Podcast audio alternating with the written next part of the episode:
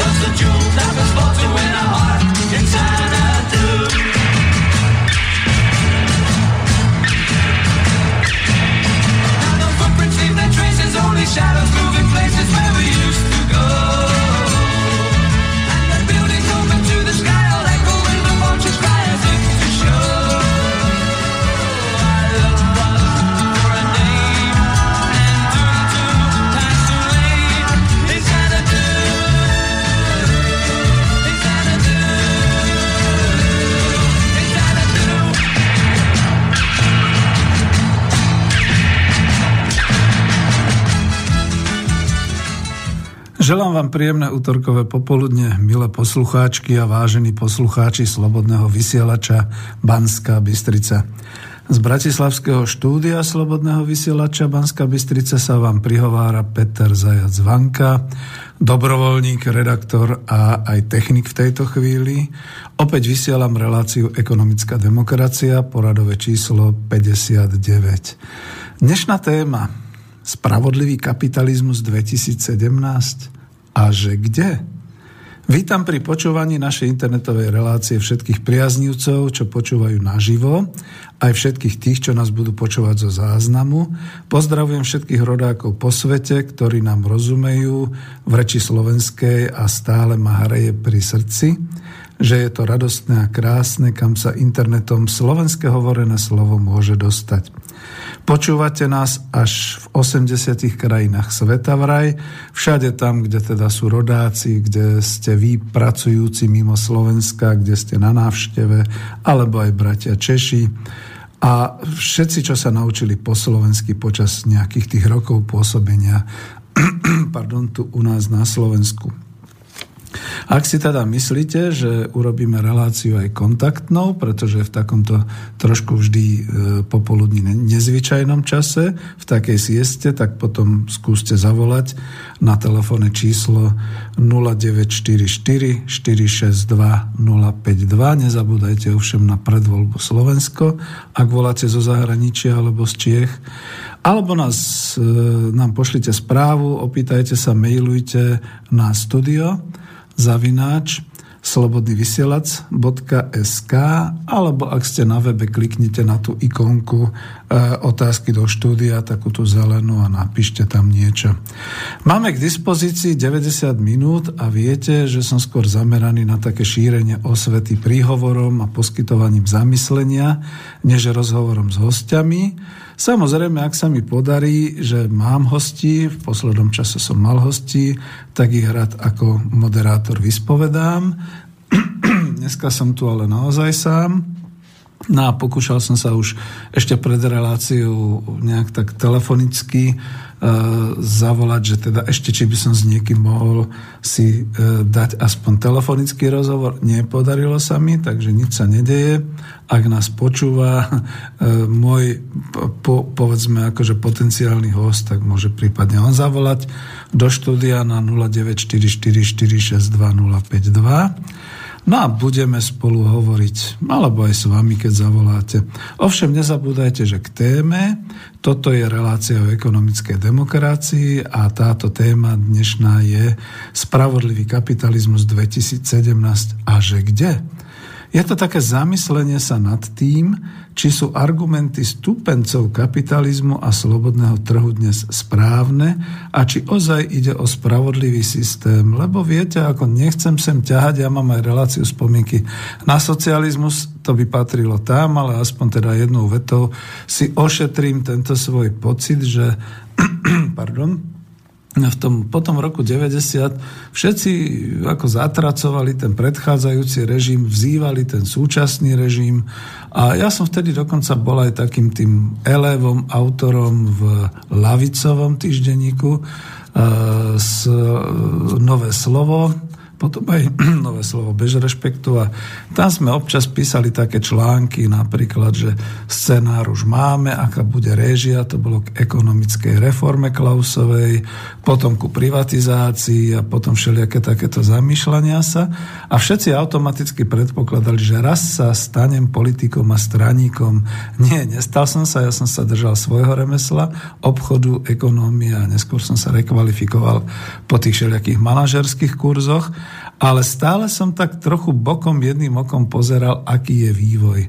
No ten vývoj bol v určitú chvíľu, vyzeral pozitívne, ale ja som si nám dával pozor, že to nebude len tak, že štátne podniky prešli na akciové spoločnosti a tie sa potom privatizovali a všetko s tým ostatným spojené, ale dnes Dokonca aj čo sa týka ešte trhu, aspoň aby som tak povedal, že sa rozvíja trh, trhy, že to vyzeralo ako nádejne, ale naozaj, keď sem napochodovávali skutočne tie všelijaké zahraničné firmy a neboli to len renomované spoločnosti, boli to naozaj rôzni privatizéry. Viete vy vôbec napríklad, že vôbec sa nehovorí o tom, ako vyzerali privatizácie v iných krajinách socialistických krajín teda po roku 90. Ako vie sa o tom, už sme to aj tuto spomínali na ekonomických rozhovoroch, ako to bolo s privatizáciou v Ruskej federácii, ale málo kto vie o tom, že v bývalej východ, teda v bývalom východnom Nemecku, čiže Nemeckej demokratickej republike po spojení do Spolkovej republiky Nemecko sa stalo, že rovnako ako u nás prichádzali akýsi privatizéri, e, vnútili, aby podniky šli do agónie, odkúpili tie podniky, často poprepušťali zamestnancov, premenili tie podniky na všeličo možné a tak postupne vytvárali z občanov osy, teda z tých e, východonemcov, občanov druhej kategórii, ktorí keď za nimi dnes zajdete, ale nie sú niekde v tých spolkových krajinách, tých pôvodných západných, ale zostali doma vo východnom Nemecku, tak sú to naozaj tí osy.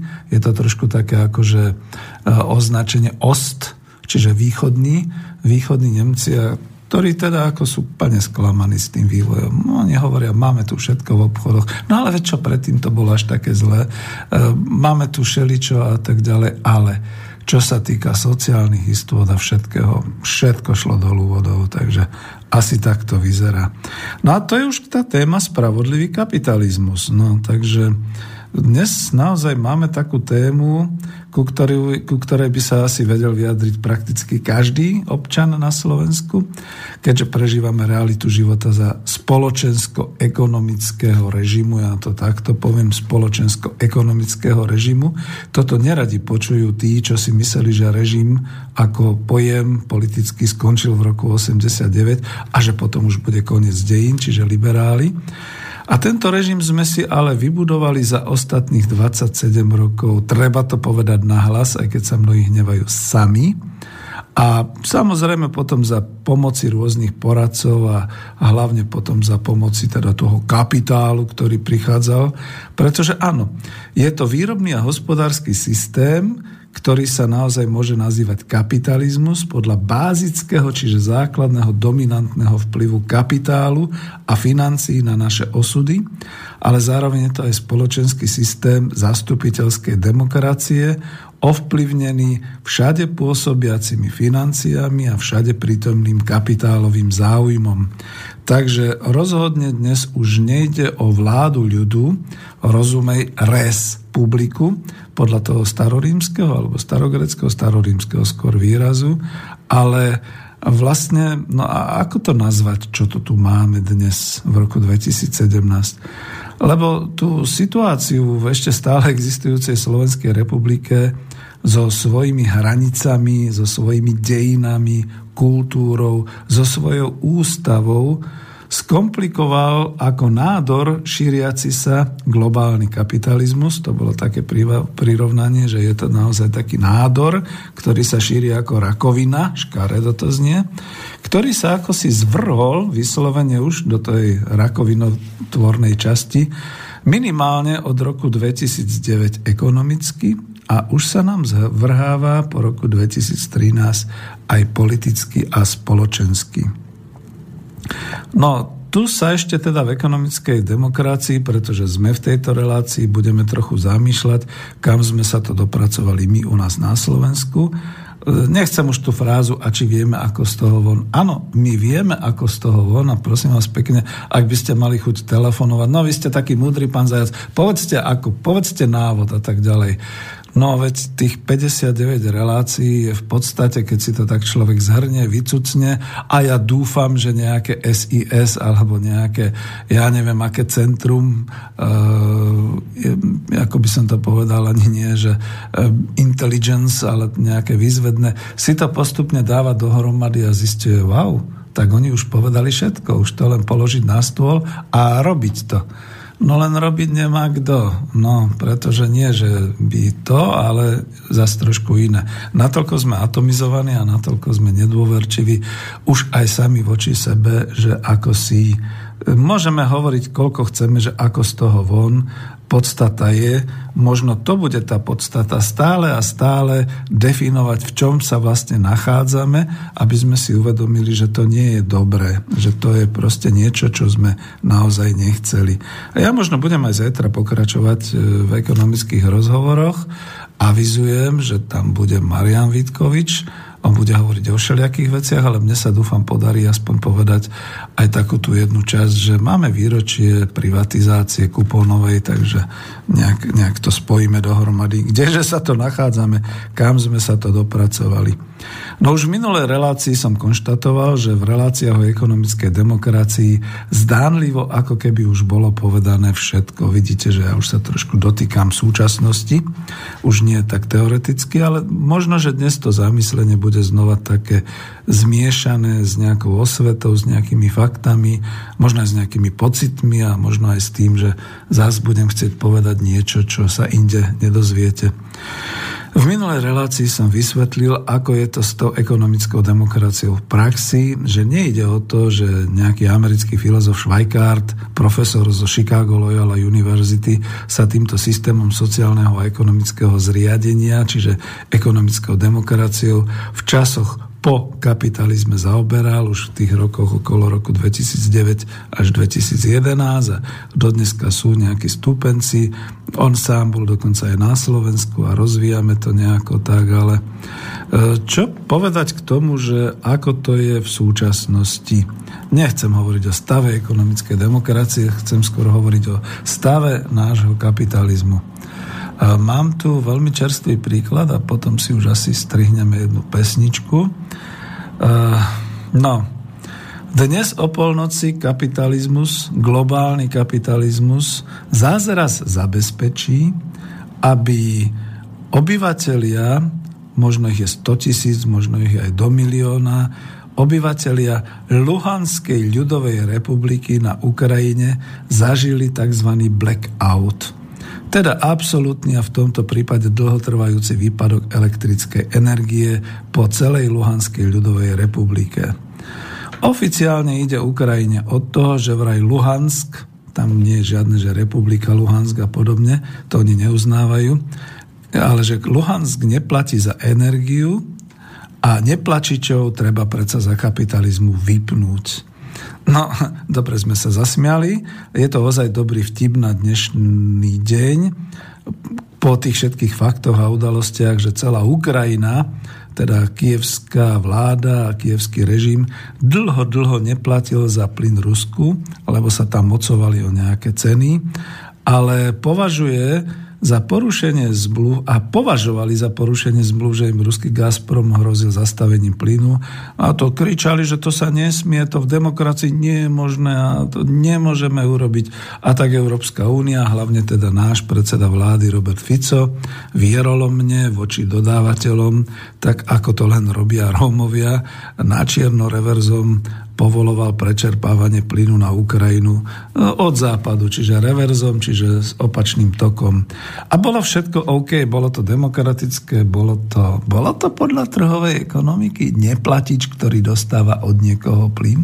Nebolo, že? No, ale je apríl a Luhansk teda platil za dodávky elektriny čiernym uhlím, ktoré však zablokovali sami Ukrajinci, teda tie ich e, súkromné armády, z takej tej nenávisti, z toho hejtovania, že teda to nie sú ľudia, to sú len vzbúrenci a treba e, ich akože vymraziť, alebo ja neviem čo. A možno aj pri nejakom tom vyjednávaní odmietli platiť v dolároch, No a to bola asi v tom kapitalizme chyba, že chceli platiť iba vlastným černým uhlím, ktoré im nakoniec zablokovali. Takisto je to aj s vodou nejako, že samozrejme vodovody zostali suché, alebo majú zostať suché. Na druhej strane, že vraj sa neplatilo. Lebo viete, ako tá krajina bola rozseknutá skutočne asi tak, keby ste si povedali, že niekde medzi Trnavou, medzi Senicou a, a medzi Nitrou proste bude nejaká frontová línia a tam proste, jak sú teraz spojené všetky tie podniky energetické, bytové, vodné a tak ďalej, že sa to zrazu rozsekne. No, tepelná elektráren totiž to stojí v Luhanskej oblasti, ktorá je obsadená tou kievskou časťou, takže pre zmenu tí, ktorí sú v tej Luhanskej ľudovej republike, nedostanú energiu. Samozrejme sa to rieši. Ja som práve počúval dneska takú dosť nenávistnú koment, taký nenávistný koment televízie teatry o tom, že a teraz to ty dostanú, lebo oni neplatili a za to a tak ďalej. Porozmýšľajte, než niečo vyslovíte priatelia a redaktori na teatri. To nie je tak, ako vy hovoríte. A je to ešte trošku tak, že e, čo potom teraz už zabráni ekonomicky správe, pretože tam je administratívna správa Luhanskej ľudovej republiky. Oni sa hneď e, obrátili do Donetskej ľudovej republiky, čiže tam dostanú nejaké prepojenie. No a obrátia sa na Ruskú federáciu. No a máme to. On stejne sa tam platí v rubloch, pretože keď boli zablokované bankomaty a banky a takéto veci, tak samozrejme nejakú menu museli e, ten tok ekonomicky e, je doslova núti, aby v tej krajine nejaký tok peňazí prebiehal. Spomente si na Čiernu horu, ktorá už dávno platí eurom a ešte stále nie v Európskej únii a tak ďalej a tak ďalej. Čiže takto sa nám správa kapitalizmus v 21. storočí a zároveň aj zastupiteľská demokracia v režime kapitalizmu len toť podľa nás a treba povedať, je to férové? Všetci vieme, že tam stále bubla občianská vojna a že takto sa prejavuje v režime kapitalizmu aj občianská vojna, teda takýmito všelijakými ekonomickými protirečeniami a e, rôznymi takýmito, čiže je to skutočne, nechcem povedať, že typické, ale predstavte si, a teraz e, prosím pekne, toto nie je hejt, to je len určitá predstava, veľmi teoretická, ktorá je ale položená z nejakej e, len to nedávnej histórie, že sa pohádame s Maďarskou republikou a odstavíme nejak sporné územie Južného Slovenska, ktoré povedzme bude odmietať slovenské názvy miest a tak ďalej. A my ich odstavíme. My ich odstavíme od bankomatov, od prílevu tovarov, od energií a takto poviem, že čo, čo sa tak asi usmievame, čo sa smejeme. Veď toto je naozaj možné a to je to, o čom som hovoril, že rôzne prepojenia po republike sú, a takéto energetické, tovarové, vodné a tak ďalej.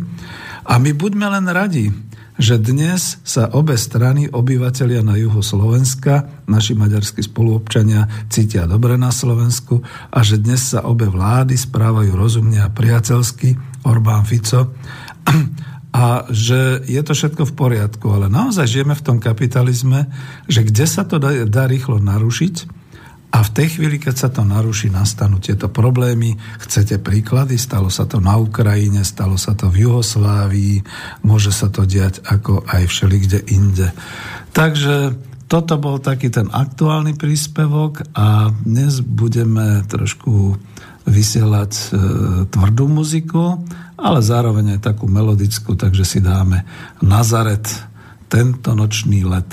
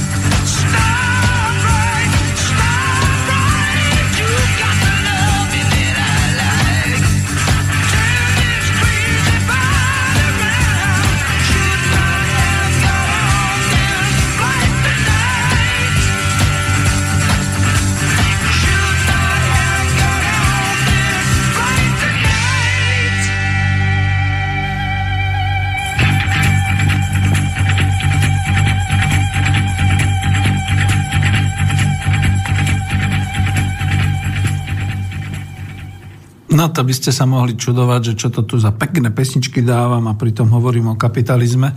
Ale veď áno, veď ako ten kapitalizmus je veľmi príťažlivý, pretože tam je všetko bohatstvo, tam je strašne veľa toho tovaru na míňanie, tam je obrovská spotreba, tam sa všetci máme dobre. Len, len pokiaľ sme sa narodili v tej bohatšej časti sveta, pokiaľ sme sa narodili v tej správnejšej rodine alebo v tom správnejšom zoskupení, pokiaľ sme sa narodili tak, že sme schopní mať ostré lokte a prebojovať si to svoje.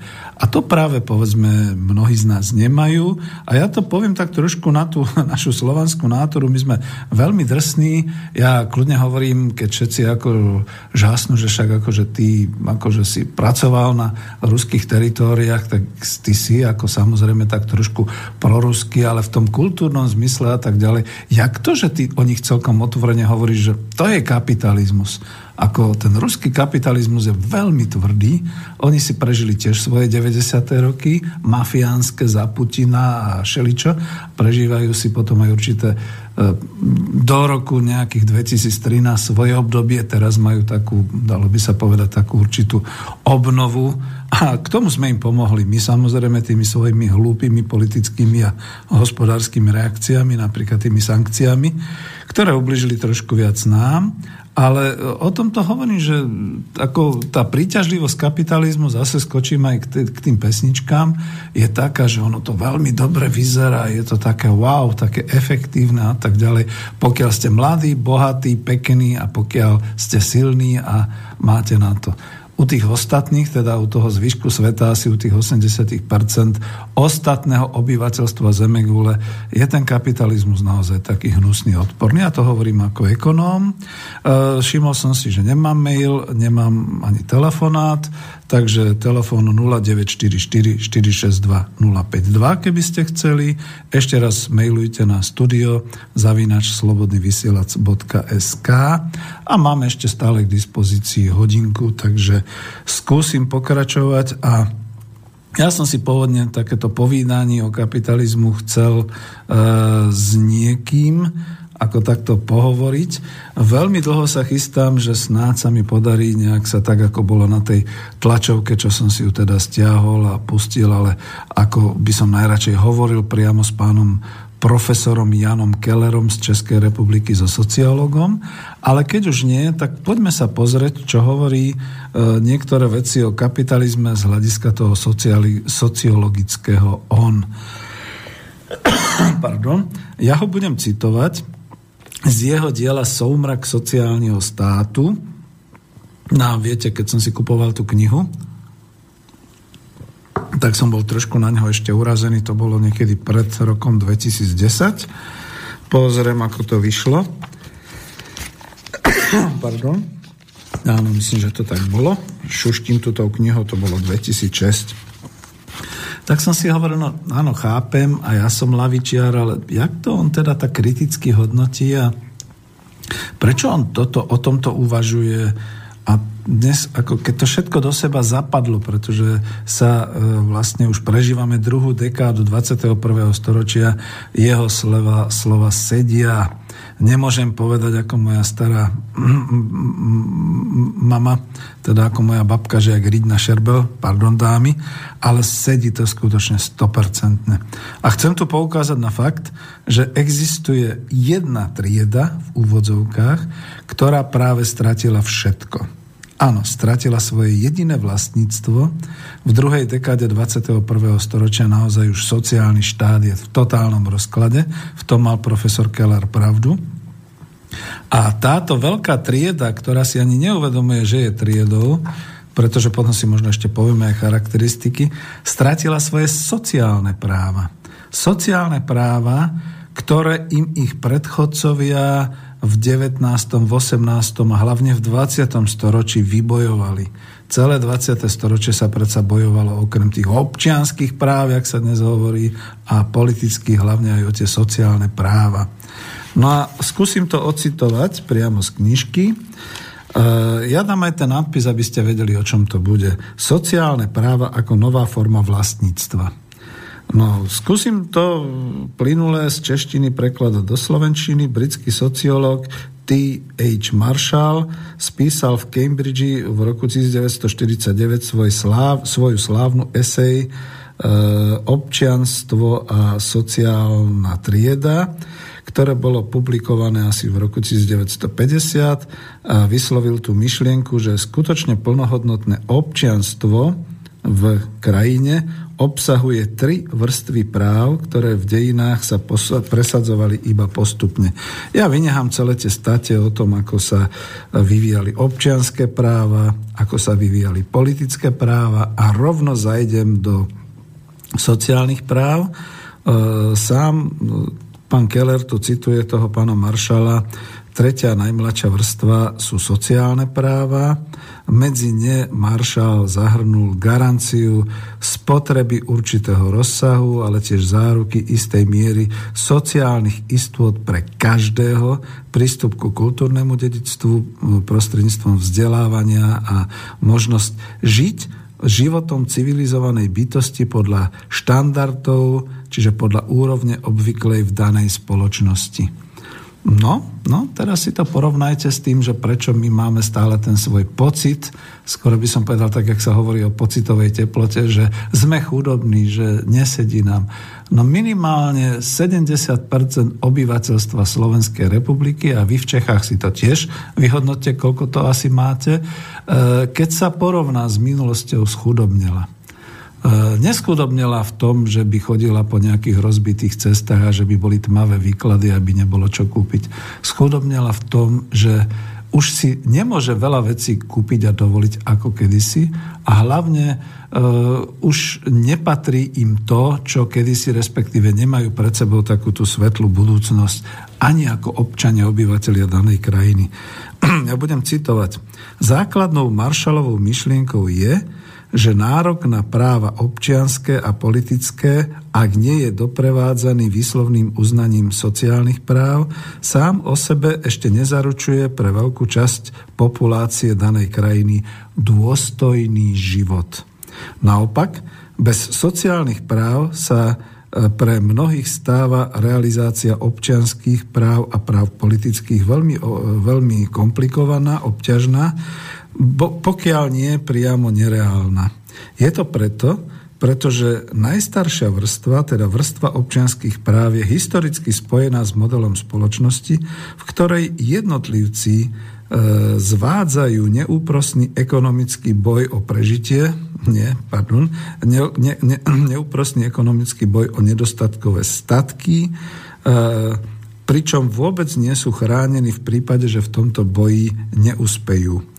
Samotné občanské práva totižto nechránia ekonomicky e, slabších jednotlivcov a celé vrstvy, ale práve naopak. To, že sú tieto práva priznané všetkým, slúži ako alibi. Každý v nich predsa získal určitý prostriedok, ako sa chrániť sám seba, a keď to jednoducho neuhral, neustál, ako sa hovorí, tak potom je to jeho vina, individuálna vina zlyhania daného človeka, nič iného. Takto sa to aspoň tvrdí liberálne a konzervatívne. Samotné občianské práva teda nie len, že nechránia ekonomicky slabších, v spoločnosti, ale dokonca zdôvodňujú aj zbytočnosť takéto ochrany. Spomente si, pán minister Richter zo súčasnej vlády, ako hovoríte, že ľudia sú leniví, nechce sa im pracovať, že budete ich musieť donútiť a tak ďalej. E, v tomto prípade, aj keď som vôbec nie na strane pána Mihála z tej diskusie na teatri, ako vôbec môžete takto hovoriť a v tomto prípade vám pán Mihal povedal úplne a otvorene pravdu.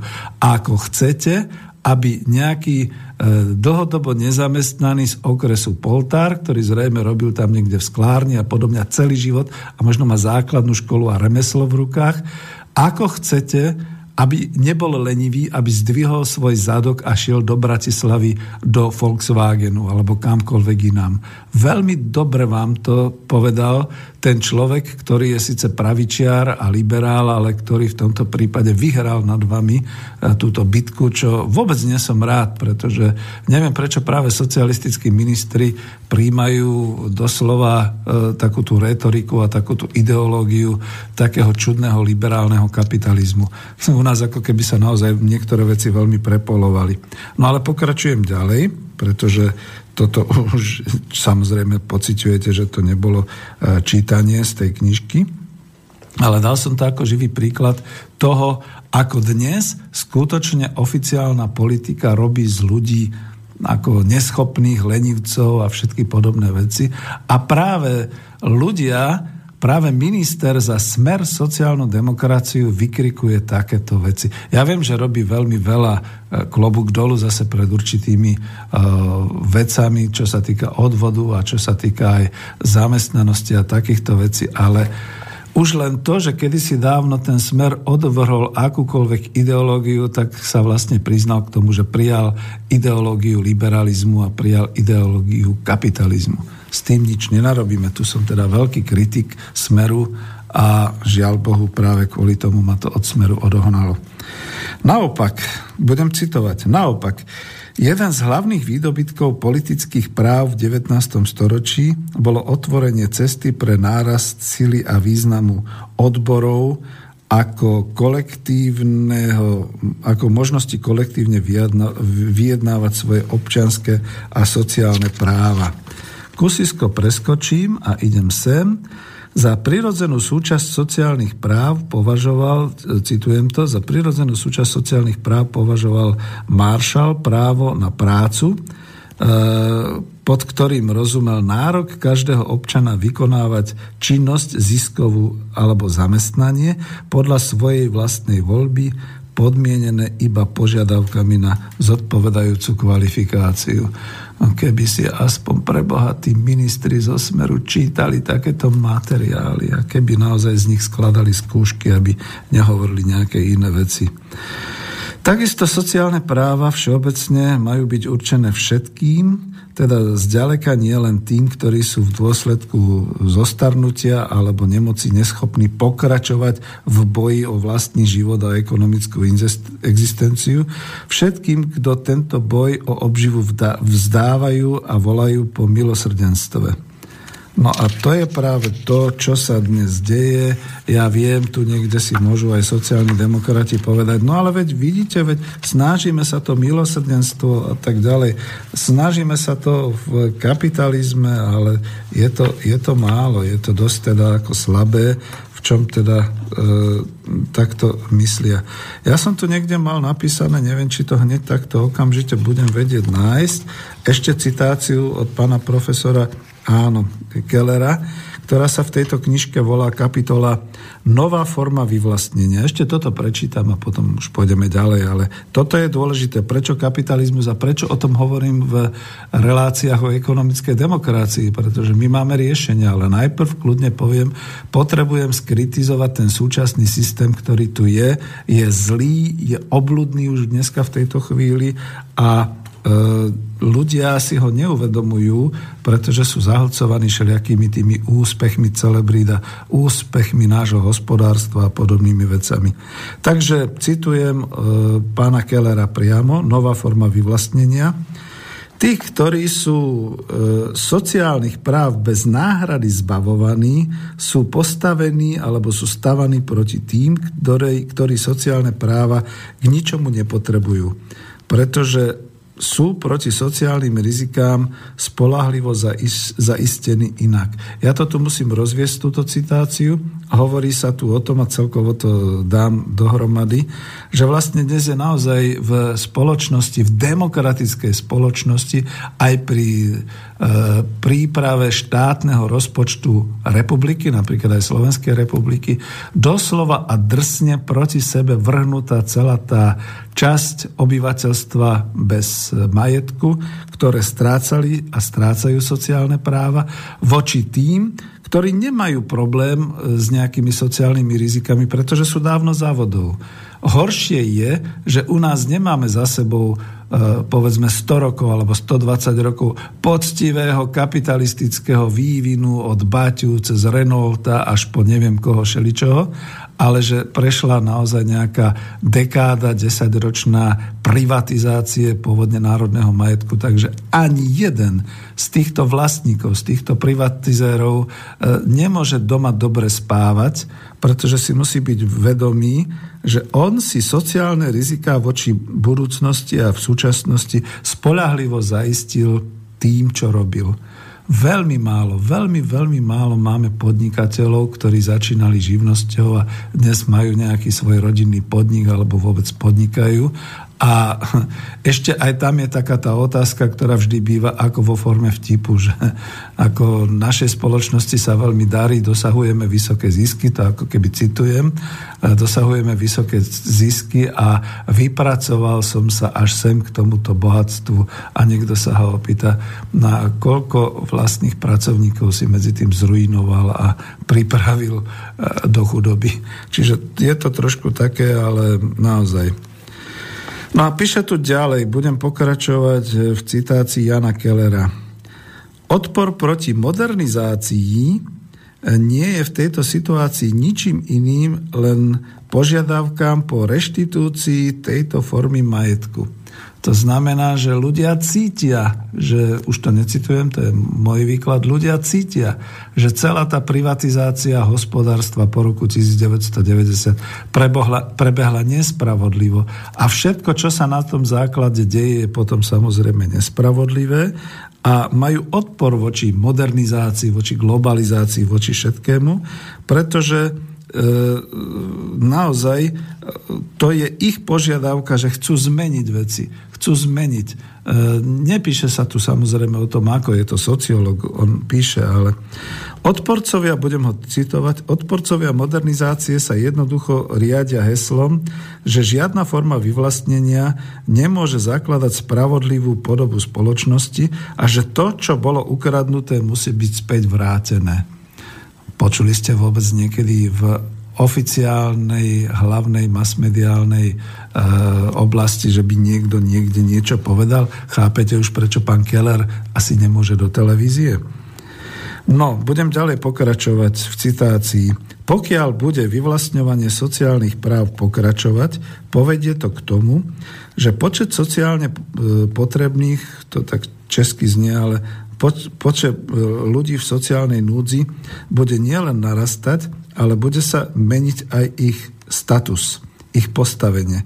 Stále viac bude na nich e, prihliadané, prihliadané ako na občanov druhej kategórie.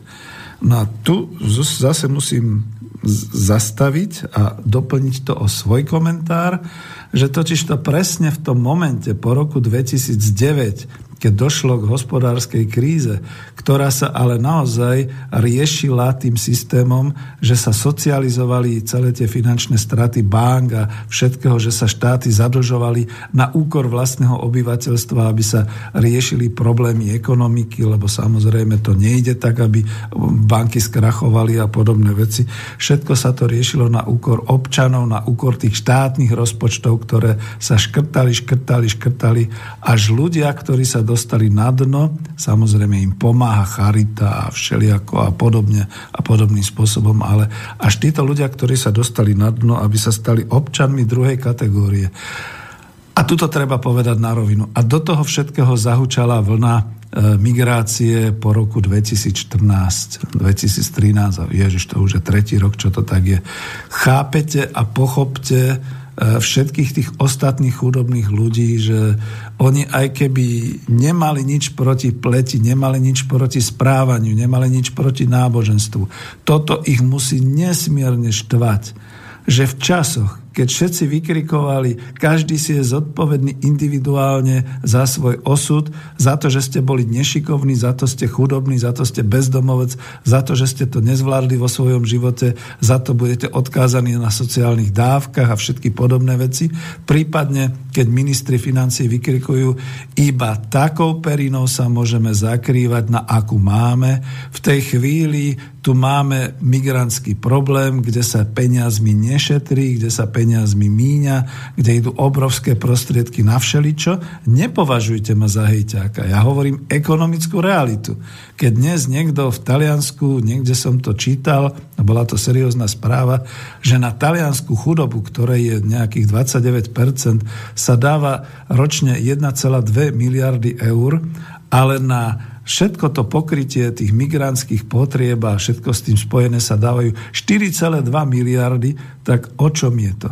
Je to ešte štát, ktorý chráni svojich obyvateľov, ktorý pomáha svojim obyvateľom? Alebo čo je to za ustanovizeň, To už mi pripomína naozaj také tie koloniálne štáty, ktoré boli niekde v Afrike a v Indii, ktoré pomáhali eh, hlavne teda eh, východoindickej spoločnosti a všetkým týmto vtedajším kapitalistom, aby sa tam hlavne teda ťažilo, rozvíjal sa obchod, rozvíjala sa eh, logistika, aby to všetko fungovalo, pretože bolo treba zisky stále vykazovať už vtedy v tom 19. či 17. storočí dokonca východoindická spoločnosť. No a tu teraz e, zase budem citovať podľa diagnozy Maršala, citujem, zasiahnuté nie sú iba sociálne práva chudobných, ale aj ich občianské práva v dôsledku neschopnosti mnohých chudobných občanov presadiť svoje práva právnom cestou. Chudobní strácajú aj politické práva a stávajú sa politicky marginalizovanými, čiže sú vytlačovaní na okraj spoločnosti. Máte pocit, že keď postavíte e, vedľa seba povedzme 30 e, ľudí, ktorí vystúpili z autobusu, kde ich teda doviezli e, ako v procese migrácie s 30 bezdomovcami, že títo ľudia majú rovnaké práva? Ja si to nemyslím. A vravím, som občanom Slovenskej republiky, e, nemyslím si, že by som bol nejaký e, kotlebovec alebo niečo podobné, ale tuto mi to nesedí ani ekonomicky. Títo ľudia nemajú rovnaké práva, pretože náš bezdomovec, náš chudobný, náš človek stíhaný, povedzme, tým, že sa zadlžil a potom exekúciami a všetkým týmto, e, nie je naozaj rovnoprávny tomu, kto príde. A tam tomu nepomôže, že tam v tých krajinách sa bojuje podobne. U nás sa tiež bojuje individuálne a o život, o ekonomické prežitie. Tu by to bolo treba tak povedať. No ale už dlho hovorím, chcem ukončiť.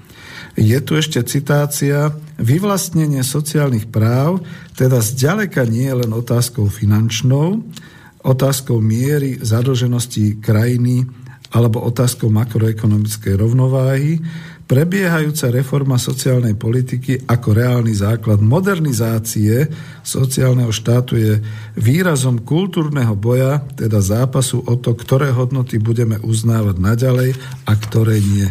A tým končím v tejto chvíli s pánom Kellerom, a na to všetko poviem, porovnal som teraz ten kapitalizmus, snažil som sa ho dať tak ekonomicky a zvláštnym spôsobom z toho sociálneho hľadiska, ale dostalo sa to až do tej situácie, kde si ja v podstate sám kladiem otázku, že e, nakoľko je nutné, aby sme vždy mali ten ekonomický pohľad na vec a nakoľko je nutné, aby sme nemali, že politický pohľad na vec, ale také tie iné rozmery, to, to, takéto, viete čo, mne, chá, mne hlavne chýba, hlavne u toho konzervatívneho prúdu, taký návrat, očistenie ku tomu kresťanskému morálnemu desatoru.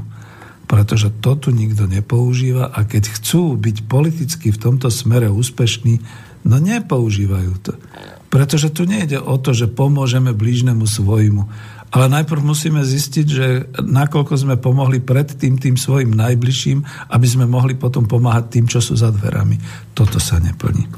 Ale budem pokračovať, lebo pôvodne som si myslel, že už pesničku, ale nedám.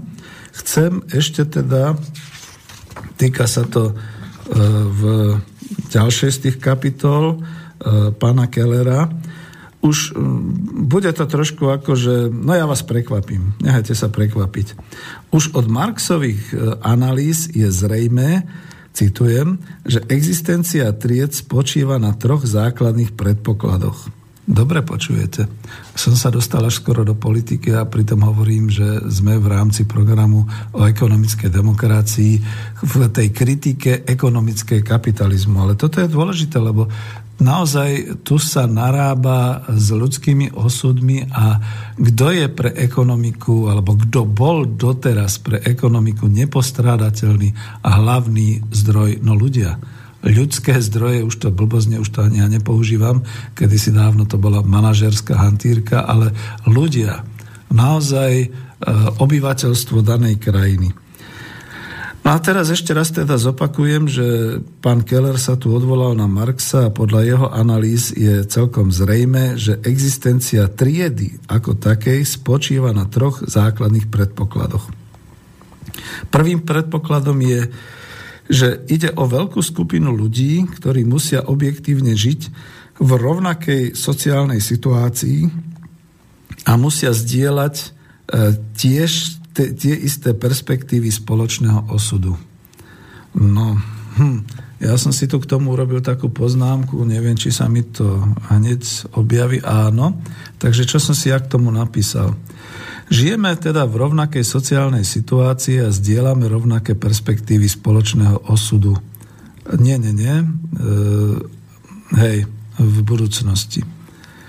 No a ja som si uvedomil, že pri prečítaní tohto predpokladu vzniku nejakej tej spoločenskej až politickej triedy na Slovensku napríklad vôbec nejde o to, koľko je tu národnostne Slovákov a koľko je tu proletárov.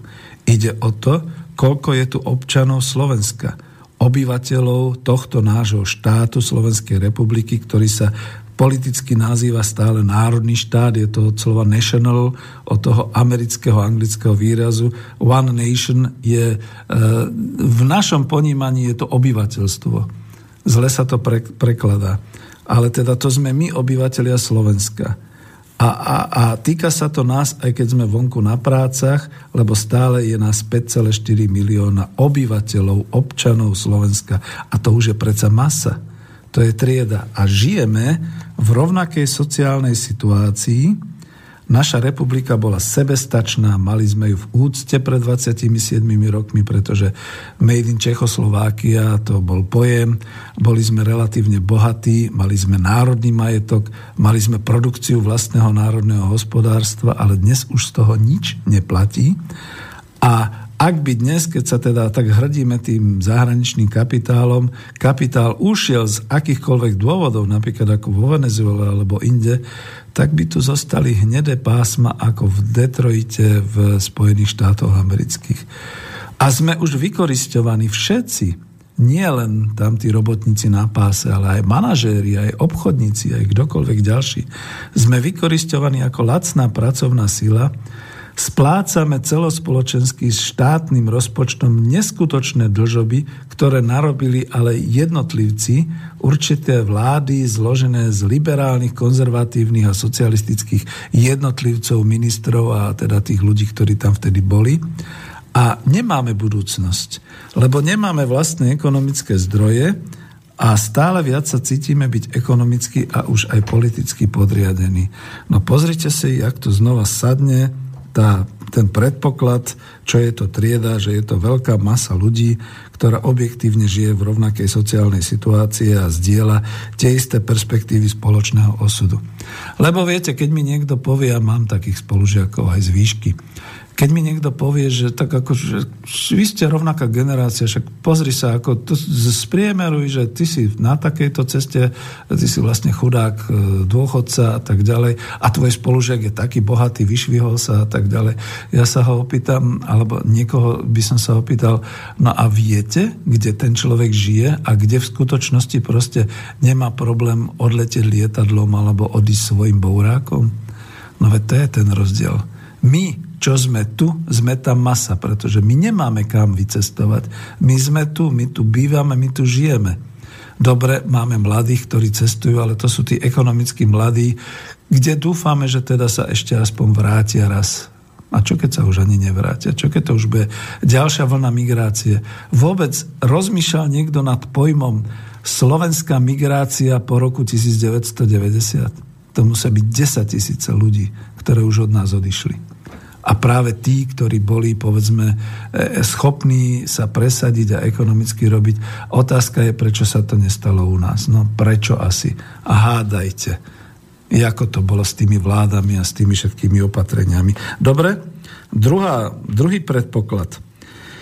Tento predpoklad je, že títo ľudia musia naviac cítiť subjektívne a prežívať subjektívne prináležaniu k tomu istému svetu. Ešte raz, títo ľudia musia naviac subjektívne pr- prežívať pocit spolunáležania k rovnakému svetu. Je to? Prežívame pocit spolunáležania k rovnakému svetu? Áno. Slovensko, obyvateľia Slovenska. Prečo máme v mnohých generáciách, s výnimkou tých, ktorí sa narodili po roku 1990, taký ten pocit, že sme niečo stratili, že sme schudobneli, taký ten pocit subjektívny, ak je pocitová teplota, tak my máme pocit, že napriek tomu, že tu vykryštalizoval okolo nás nádherný kapitalizmus, obchodné centra, biznis centra, diálnice, plné svietiace výklady, 24 televíznych programov, len slovenských, čo ešte potom českých a dostupnosť 200 stanic televíznych a všetko ostatné. Napriek tomu nemáme dobrý pocit. Vravia, že vymierame. Vravia, že si nezarobíme na svoju existenciu, Proste na to nemáme už ako spoločnosť, za to sa musíme stále zadlžovať. Vravia, že je lepšie kamarátiť sa s inými, myslím tým s inými kultúrami, s inými náboženstvami, s inými ľuďmi. A vidíme, ako to na udalostiach, toto kamarátstvo na západ od nás vyzerá. E, nechcem byť zlý, ale tohto roku viem o mnohých ľuďoch, že si zrušili dovolenky vo Francúzsku, v Nemecku, aj v Taliansku, veľmi váhajú, či Grécko vôbec áno alebo nie. A už nehovoriac o nejakom Turecku a o nejakých takýchto destináciách. Zatiaľ je plné Bulharsko. No dúfajme, že to tak aj zostane. No, nebudeme to tu ďalej rozvíjať, sem sa to nepatrí. Ale ide o to, že vidíme, ako to kamarátstvo na západ od nás dopadlo a vidíme, ako zase pre zmenu na východe oligarchovia, ktorí vládnu, prinúcujú vlastné obyvateľstvo trpieť, ak sa e, obyvateľstvu nepáči ten politický režim a tie politické nejaké e, prijaté opatrenia, ktoré robia. No a my sme tu niekde, my tu teraz prináležíme a to, to, tá prináležnosť dokonca je skoro až cezhraničná, lebo prečo je zrazu Slovákom tak sympatický Orbán, predseda vlády v susednom Maďarsku? Prečo je mnohým severanom Slovákom tak sympatické to, čo v Polsku teraz zaznieva, že zaznievajú, že chcú vlastnú výrobu, chcú vlastný, vlastnú cestu a tak ďalej. Prečo sa my zrazu tak dokážeme e, skutočne, a sme si stále rozumeli, ale e, bratať sa s bratmi Čechmi, keďže zažívame spoločný osud. My sme boli nejaké Československo, niečo sme vo svete dosiahli. A teraz to máme naozaj taký ten spoločný pocit rozkradnutá a rozdelená republika. Prečo to takto je? Vôbec sa o to niekto zaujíma? Niekto to sociologicky a politologicky skúmal? Za ekonómov poviem, že je to naozaj tak. Vykryštalizoval tu veľký globálny kapitalizmus presne v tom, ako to u nás už vyzerá, aké sú tu podniky, aké sú tu biznis centra, aké sú cesty, ako toto všetko vyzerá No ale na druhej strane to obyvateľstvo nie je bohaté a nemá perspektívu.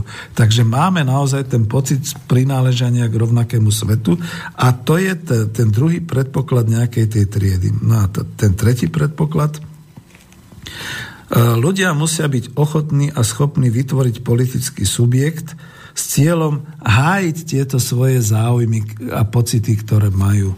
No ja viem, že teraz už pôjdem až skoro niekam inám, ale ja to poviem lebo sme ochotní a zúfalo hľadáme politický subjekt, ktorý bude zastupovať naše spoločné záujmy, vyplývajúceho z tých dvoch predchádzajúcich predpokladoch.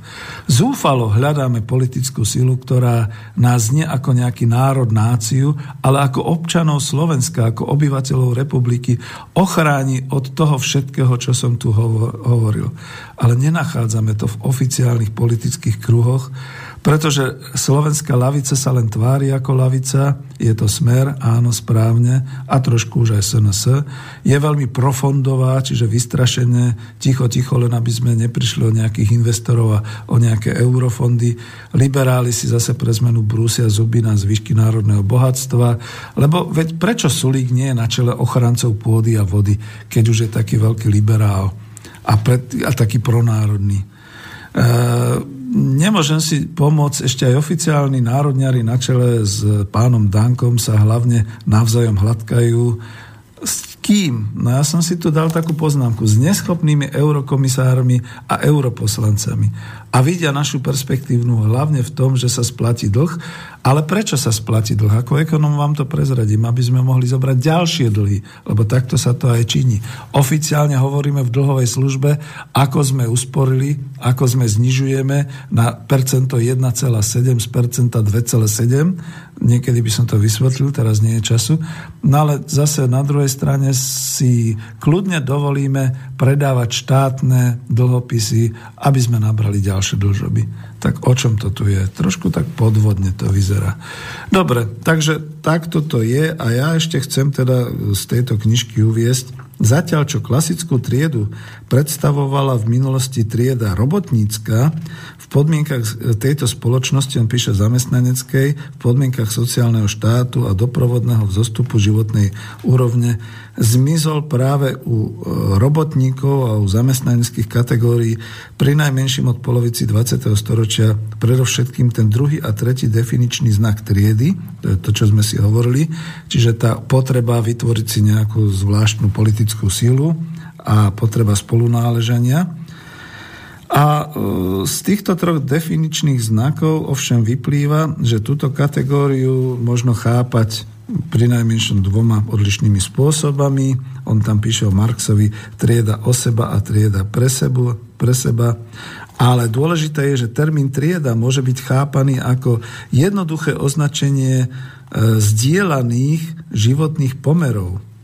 Čiže to je tá šanca potomkov dosiahnuť, povedzme, životnú úroveň v budúcnosti, vzdelania a tak ďalej. Ale v druhom význame vlastne ten pojem trieda znamená, že je to skupina ľudí schopná sa zapojiť do spoločnej akcie s cieľom zmeniť podmienky svojho života a tak ďalej a tak ďalej.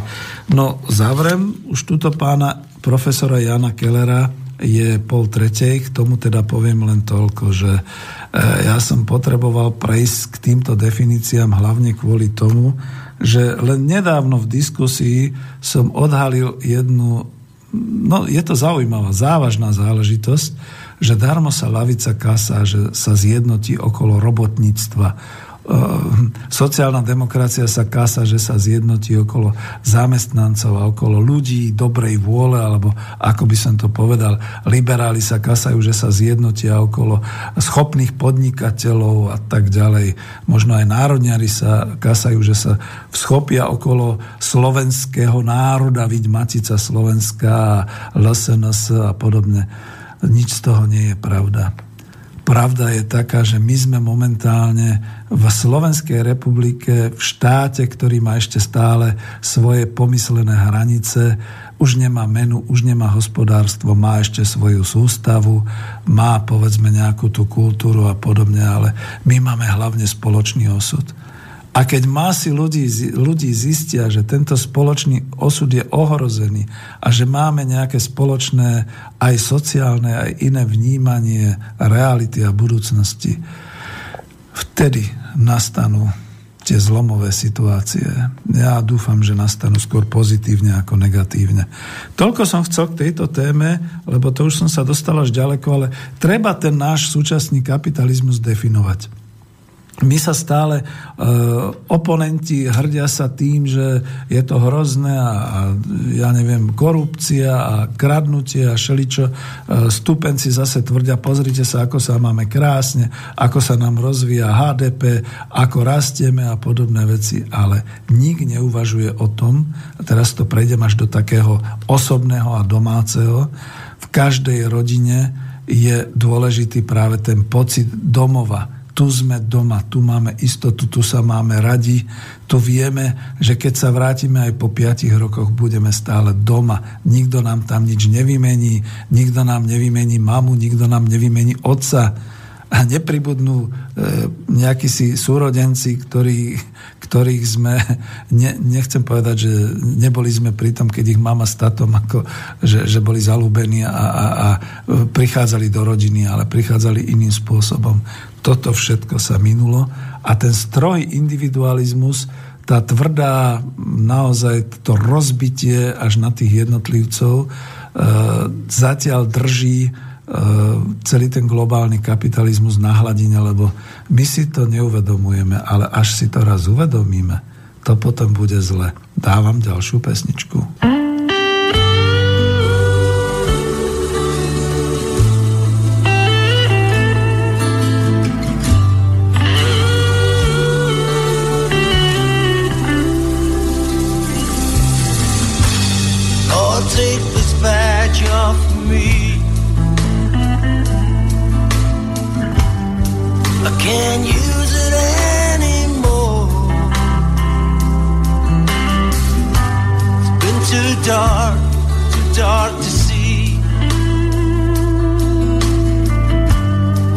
clock knocking on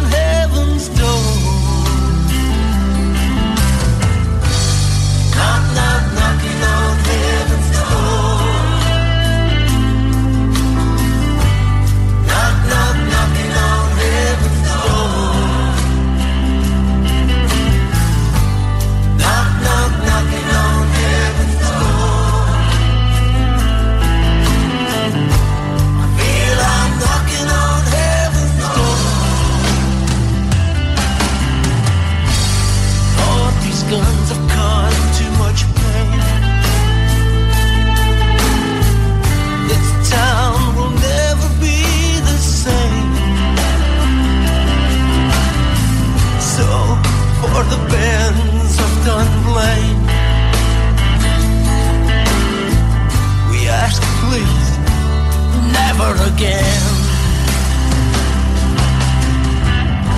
The Lord is my shepherd, I shall not want. He makes me down to lie. In pastures green, He leads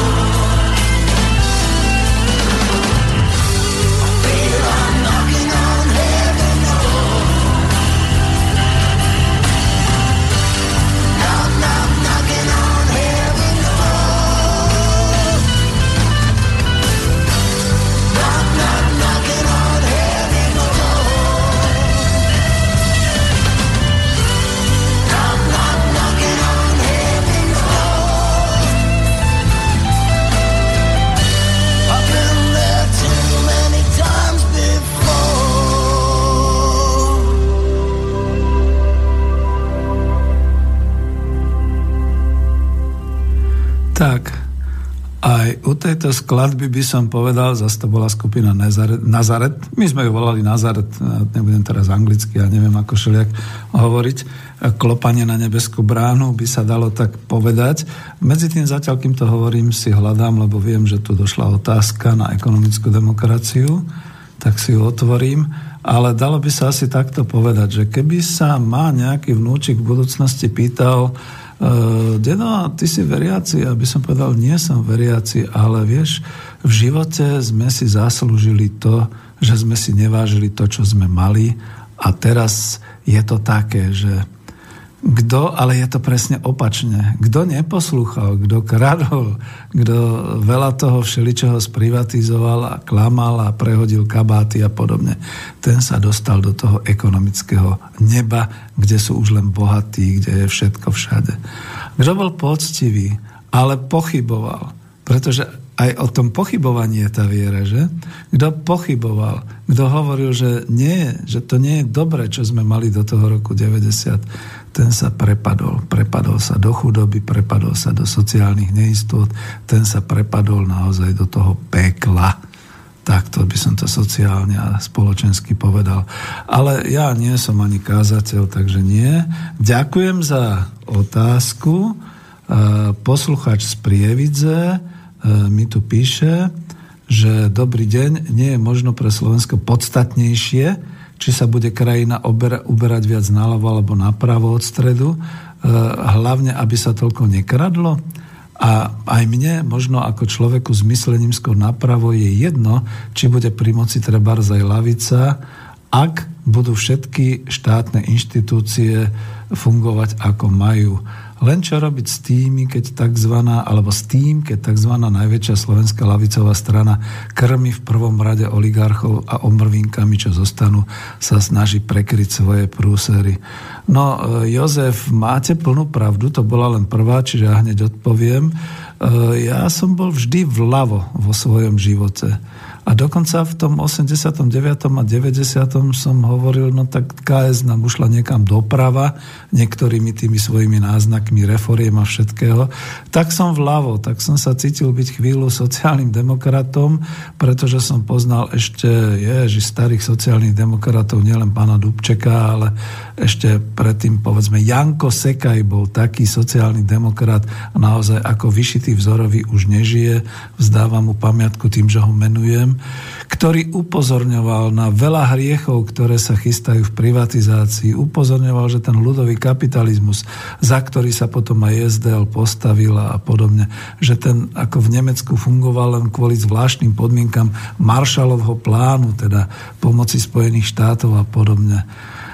No ale život išiel ďalej a zrazu sa stalo, že okrem SDL už tu bola potom aj Smer a ten Smer potom vyhral voľby, tváril sa veľmi lavicovo a ten Smer nakoniec svoju historickú šancu premárnil. A máte pravdu, že ono by bolo v podstate jedno, kto je vľavo alebo vpravo. Ale nie je to jedno z toho hľadiska, pokiaľ skutočne sa aj tá pravica bude držať svojich ideológií a svojich záujmov, pretože záujmom pravice je vždy na prvom mieste trh, na prvom mieste obchod, na prvom mieste financie, kapitál, aby sa tu kapitálu dobre žilo. A to ostatné vždy dokáže nejak dorovnať tou charitou, takýmito vecami. A tým pádom som vám aj odpovedal na otázku, že e, ako je to z, aj teda s tým smerom. Najväčšia slovenská lavicová strana, prosím vás, už to nepoužívajme. Tu nie je žiadna lavicová strana. Naozaj tu nie je. Smer predsa aj na začiatku vyhlásil, že sa nebude držať ideológií, tak o akej lavici vo vláde to hovoríme. Možno za to, že sedia na laviciach, na tých vypolstrovaných, nič iné.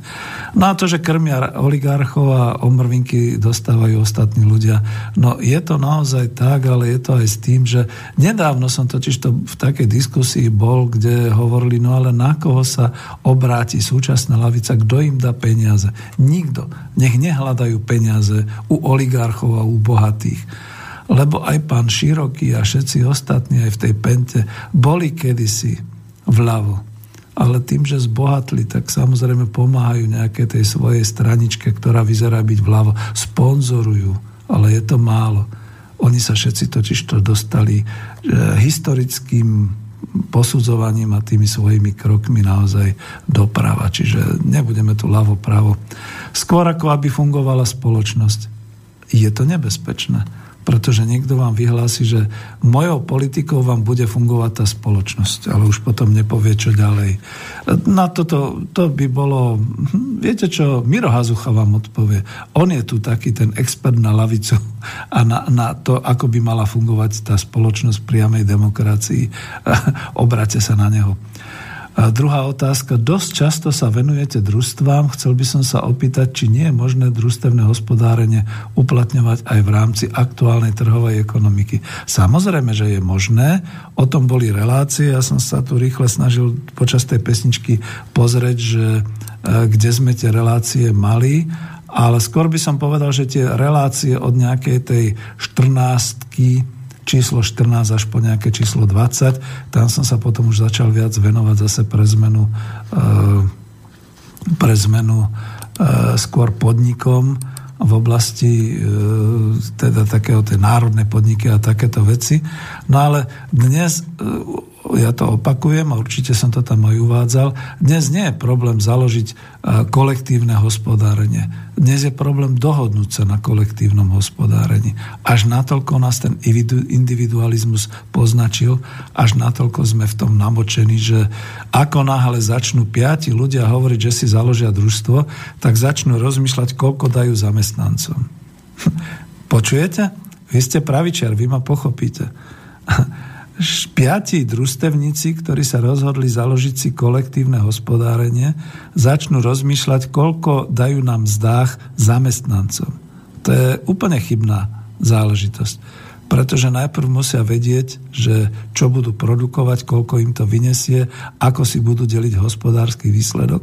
A to, ako si budú deliť hospodársky výsledok, je v družstve jednoznačne dané. Jeden člen, jeden podiel. Tam nie je o čom vyprávať a že aká, aká bude mzda. No mzda im vyjde, lebo tam žiadna mzda nebude. Je to v našom systéme momentálne samozrejme nutné tak hodnotiť. Tam budú zálohy na hospodárskom výsledku a tie zálohy im účtovník ekonóm vypočíta na základe buď plánovaného hospodárskeho výsledku alebo na základe skutočného hospodárskeho výsledku. A čo je zlé v tomto kolektívnom vlastníctve, že to môže byť aj mínusové. Takže povedzme, že budú mať stratu, ja neviem, 10 tisíc eur, budú si musieť tú stratu medzi sebou nejako dohodnúť a rozdeliť. Jedinú výhodu má družstvo oproti SROčke v tom, že členovia družstva nezodpovedajú za majetok družstva. To znamená, že keď je družstvo v stráte, nikto nedostane nič, ani nebude stíhaný žiadnymi exekútormi. Na druhej strane samozrejme nebude nič vyplatené. Lebo keď si potichu všetko nejakým spôsobom vyplatia, nejaké fiktívne a tak ďalej a, a rozhodnú sa uzavrieť družstvo, aj tak po nich pôjde daňová kontrola, aj tak po nich pôjdu exekútory. Čiže týmto nevyriešia. Ale v tom pluse je to naozaj možné dnes a v trhovej ekonomike samozrejme prirodzene pretože predpokladám, že družstva nevzniknú preto, aby konkurovali Monsantu, aby konkurovali, ja neviem, Jaguar eh, Electronics, Tesla Electronics, ale aby predávali svoje výrobky a svoje služby na lokálnom trhu až keď tam budú silní a budú veľmi dobre e, zabezpečení do budúcnosti, potom sa môžu rozvíjať nad rámec okresu, kraja, celú, celorepublikov a keď budú úspešní, nie je dnes problém, ako, lebo však čo, my máme naozaj iba e, Európsku úniu a iba Ameriku. My tu máme aj latinskoamerické krajiny, máme tu aj euroazijský trh, Čiže je kam sa rozvíjať aj bežne v trhovej ekonomike. Dobre, díky pekne. Myslím, že som vám odpovedal a ďakujem teda za otázku. A idem teda ďalej, lebo idem do záveru. Ja som si tu ešte našiel nejaké úryvky, nejaké články, ale hm, trošku som sa stratil v tejto chvíli, takže sa skúsim nájsť. E, Dobre, medzi tým aspoň poviem pár slov a už možno ani nič ďalšieho. Aj k, tej, k tomu avizu, lebo ja vždy tak rád si tie avíza zostavujem. E, mám takú chuť robiť teda takéto zloženiny, takéto e, obrázky. Takže aký je to ten spravodlivý kapitalizmus? Budem demagogom, lebo napríklad verejná nemocnica na Bezručovej už neexistuje. Napríklad sa mi tam narodila dcéra Bratislava zbúrala, ako by som povedal, rodný dom mojej céry. Prečo to urobila? chýbala niekomu tá nemocnica. Ja, ona bola tak rozbitá, ako ju vidíte na obrázku. Vytlčené okná, už prázdne priestory, potkany sa tam naháňali. Nemocnica v strede mesta, to nebola žiadna nemocnica na okraji mesta. Nemocnica priamo v strede mesta vedľa Šafárikovho námestia Bratislava, kuštík od modrého kostolíka, veľmi udržiavaného, takže klobúk dolu. Tu bola budova tak, ako vidíte na tom jednom obrázku, rozbitá, vybitá, nefunkčná, možno pre bezdomovcov a ja neviem čo.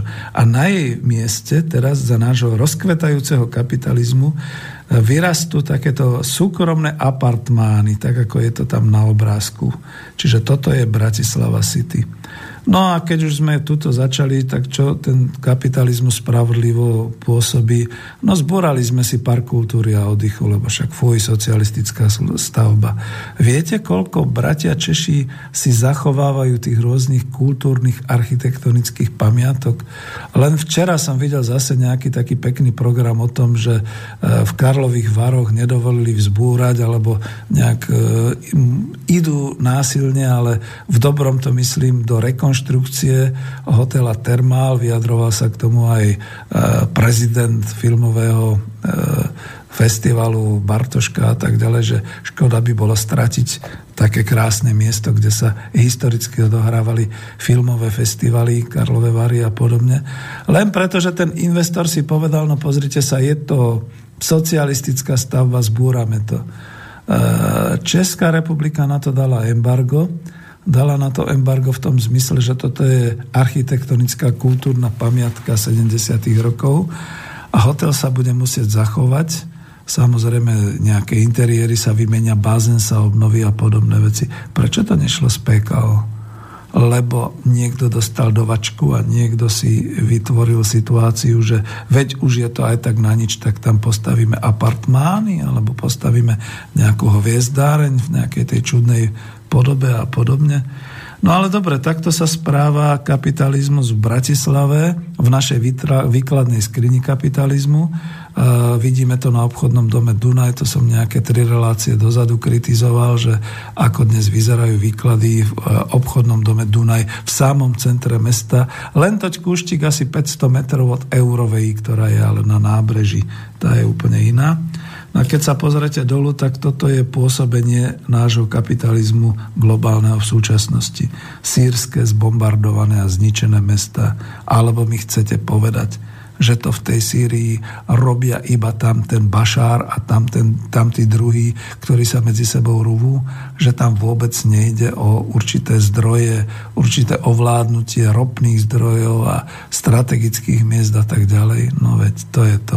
Čiže tu sme v tej realite toho kapitalizmu. A teraz si predstavte, že môžeme si povedať, že chvála Bohu, že Česko a Slovensko sa takto pekne rozišlo, rozlomilo, už máme samostatné republiky a moc neskáčeme a vzhľadom k tomu, že na prelete lietadla sme len tak asi no, hodinová vzdialenosť, takže pre ten svet globálny zase až tak veľa toho neznamenáme. Lebo keby sme znamenali, ale ako to bolo? Zas jeden z tých, ktorí píšu o tom, kde to nikde nedo, sa nedozviete. Tomio Okamura, no vidíte, Tomio Okamura, vlastenec český, extrémista, že a tak ďalej. Rád ho počúvam, lebo skutočne dne do živého on hovorí o zásobách lítia v Českej republike. No a už je zaujímavá Česká republika. Čím je zaujímavé Slovensko? Lacnou pracovnou silou? Ved nás vymenia. Možno nás vymenia za nejakých tých ináč hovoriacich robotov alebo robotníkov, alebo ako by som to povedal, ktorí tu potom budú namiesto nás o 100 rokov. Ale v súčasnosti e, všetci sa boja, že keď budeme iní, tak títo zdvihnú kotvy a odídu. No, bude to samozrejme pre finančníkov, ktorí sú zvyknutí iba účtovať a zúčtovať a daňovať a podobne ťažké. Ale pre národohospodárov by to bola krásna výzva. ako si usporiadať republiku tak, aby sme mali zdravé potraviny a boli sebestační, aby sme ten potravinársky priemysel dokázali automatizovať a robiť tak, aby skutočne ako bolo do každého okresu a do každého kraja dostatok vlastných e, zeleninárskych a polnohospodárskych a mesových produktov a podobne.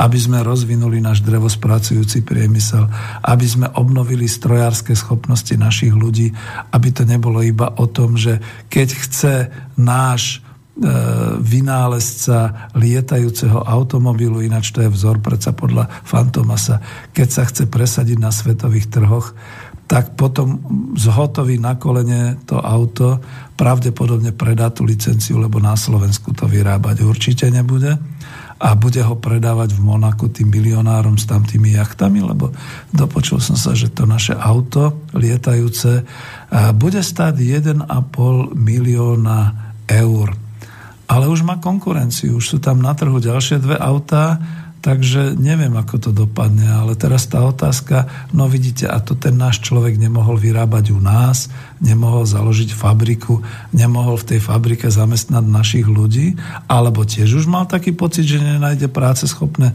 obyvateľstvo, ktoré by robilo tam u neho. Viete, už sa naozaj v tomto smere rozhorčujem, ale je to e, skutočne tak, že my sme si náš kapitalizmus, žiaľ Bohu, založili na neschopných ľuďoch alebo na ľuďoch schopných všetkého. No to je ten problém, ktorý by sme mali. Takže vrátim sa trošku k tomu nejakému textu, čo som chcel ešte povyprávať a ako by som to chcel ukončiť. No napríklad chcel som ešte aj u toho Švajkarta, ale nechcem tým príliš už dlho teraz zaťažiť, máme posledných nejakých 5 minút aspoň sa otočím na tú jeho e, časť, ktorú spomína, a to bolo v takej tej jeho kapitole, ktorá bola nazvaná, myslím, že to bola kapitalizmus a jeho zlé stránky. Nebudem citovať, už to len teda pomenujem, on tam porovnáva ekonomickú demokraciu s kapitalizmom a zároveň tam teda píše, že najhoršie na tom všetkom bolo, že zvíťazila ideológia a zvyťazil názor, že nie inej alternatívy. Tina, there is no alternative, alebo nie inej alternatívy. Pričom vôbec sa e, nik nezaoberá, alebo málo kto zaoberá tým, že za kapitalistického, hospodárskeho a sociálneho systému existuje šesť takýchto základných e, vecí, ktoré by povedzme ekonomická demokracia riešila, ale ja hneď aj na to, že sa tak trošku ako pýtal Jozef aj na tie družstva, že by to bola odpoveď na tieto otázky. Otázka nerovnosti. Nerovnosti medzi majiteľmi a medzi námeznými zamestnancami, ktorí predávajú svoju pracovnú silu. Spoločne by mohli predávať produkt, ale tu je naozaj to spravodlivé prerozdeľovanie alebo nespravodlivé prerozdeľovanie medzi tým, že z klasickej ekonómie má stále vlastník majiteľ kapitálu ako si zboštený, zákonom daný nárok na zisk, zatiaľ čo zamestnanec má nárok iba na svoju mzdu, čiže na cenu práce. To je absolútne už neudržateľné. To ako komu chcete ďalej vnúcovať takéto veci. Ani ľudia z Burundi to už nebudú brať. Ďalší je problém nezamestnanosti. Ja viem, že teraz sa rieši najmä na Slovensku veľmi razantne. Prezradil vôbec niekto tomu pánu ministrovi Richterovi, ja si ho mám v žalúdku, keď ho tak často spomínam, že v roku 2016 a 2017 sa mu za to znižuje nezamestnanosť, že do penzie a častokrát aj do predčasnej prechádzajú stá tisíce ľudí, ktorí dosiahli penzijný vek Mnohí z nich už boli dlho, dlhodobo nezamestnaní, no a riešia si ten svoj sociálny status, to svoje postavenie práve tým, že idú do dôchodku. Povedal mu to vôbec niekto? Má nejaký graf, nejaké také? Čiže nezamestnanosť. Zatiaľ sa to umelo znižuje a bude sa to znižovať. Viete, k čomu ešte môže dojsť? Ešte aj k tomu, že u nás bude plná zamestnanosť. Naši ľudia budú na rôznych sociálnych dávkach a e, penziách a všeličo podobne. A tá dovezená pracovná sila, ktorá sa chystá, nielen Ukrajina a Rumunsko, ale aj ďalšia, táto bude vytvárať podľa štatistík, pretože budú tu zamestnaní v Slovenskej republike, tú plnú zamestnanosť. To je hrozba. O tom nikto nehovorí. Ďalšia vec, čo sa týka kapitalizmu, prepracovanosť, čiže vyčerpanosť ľudí. Ľudia sa dnes nedožijú ani 62 rokov, pretože budú vyčerpaní naozaj ich vycucne celý ten systém. Ja mám dve céry, ktoré skutočne, a aj manželka, ktoré skutočne chodia z roboty tak vyčerpané, že keby toto nejaký kritik toho komunizmu zobral do úvahy, tak by povedal, že naozaj sa nám v tom socializme žilo vynikajúco. Okrem iného aj kvôli tomu, že ľudia s väčším nadšením a s väčším životom v kolektíve žili ako dnes, keď človek individuálne dáva pozor, kedy ho kto podrazí, kedy dostane od koho do chrbta. Chudoba. Treba k tomu vôbec niečo dodať, ako sme chudobní?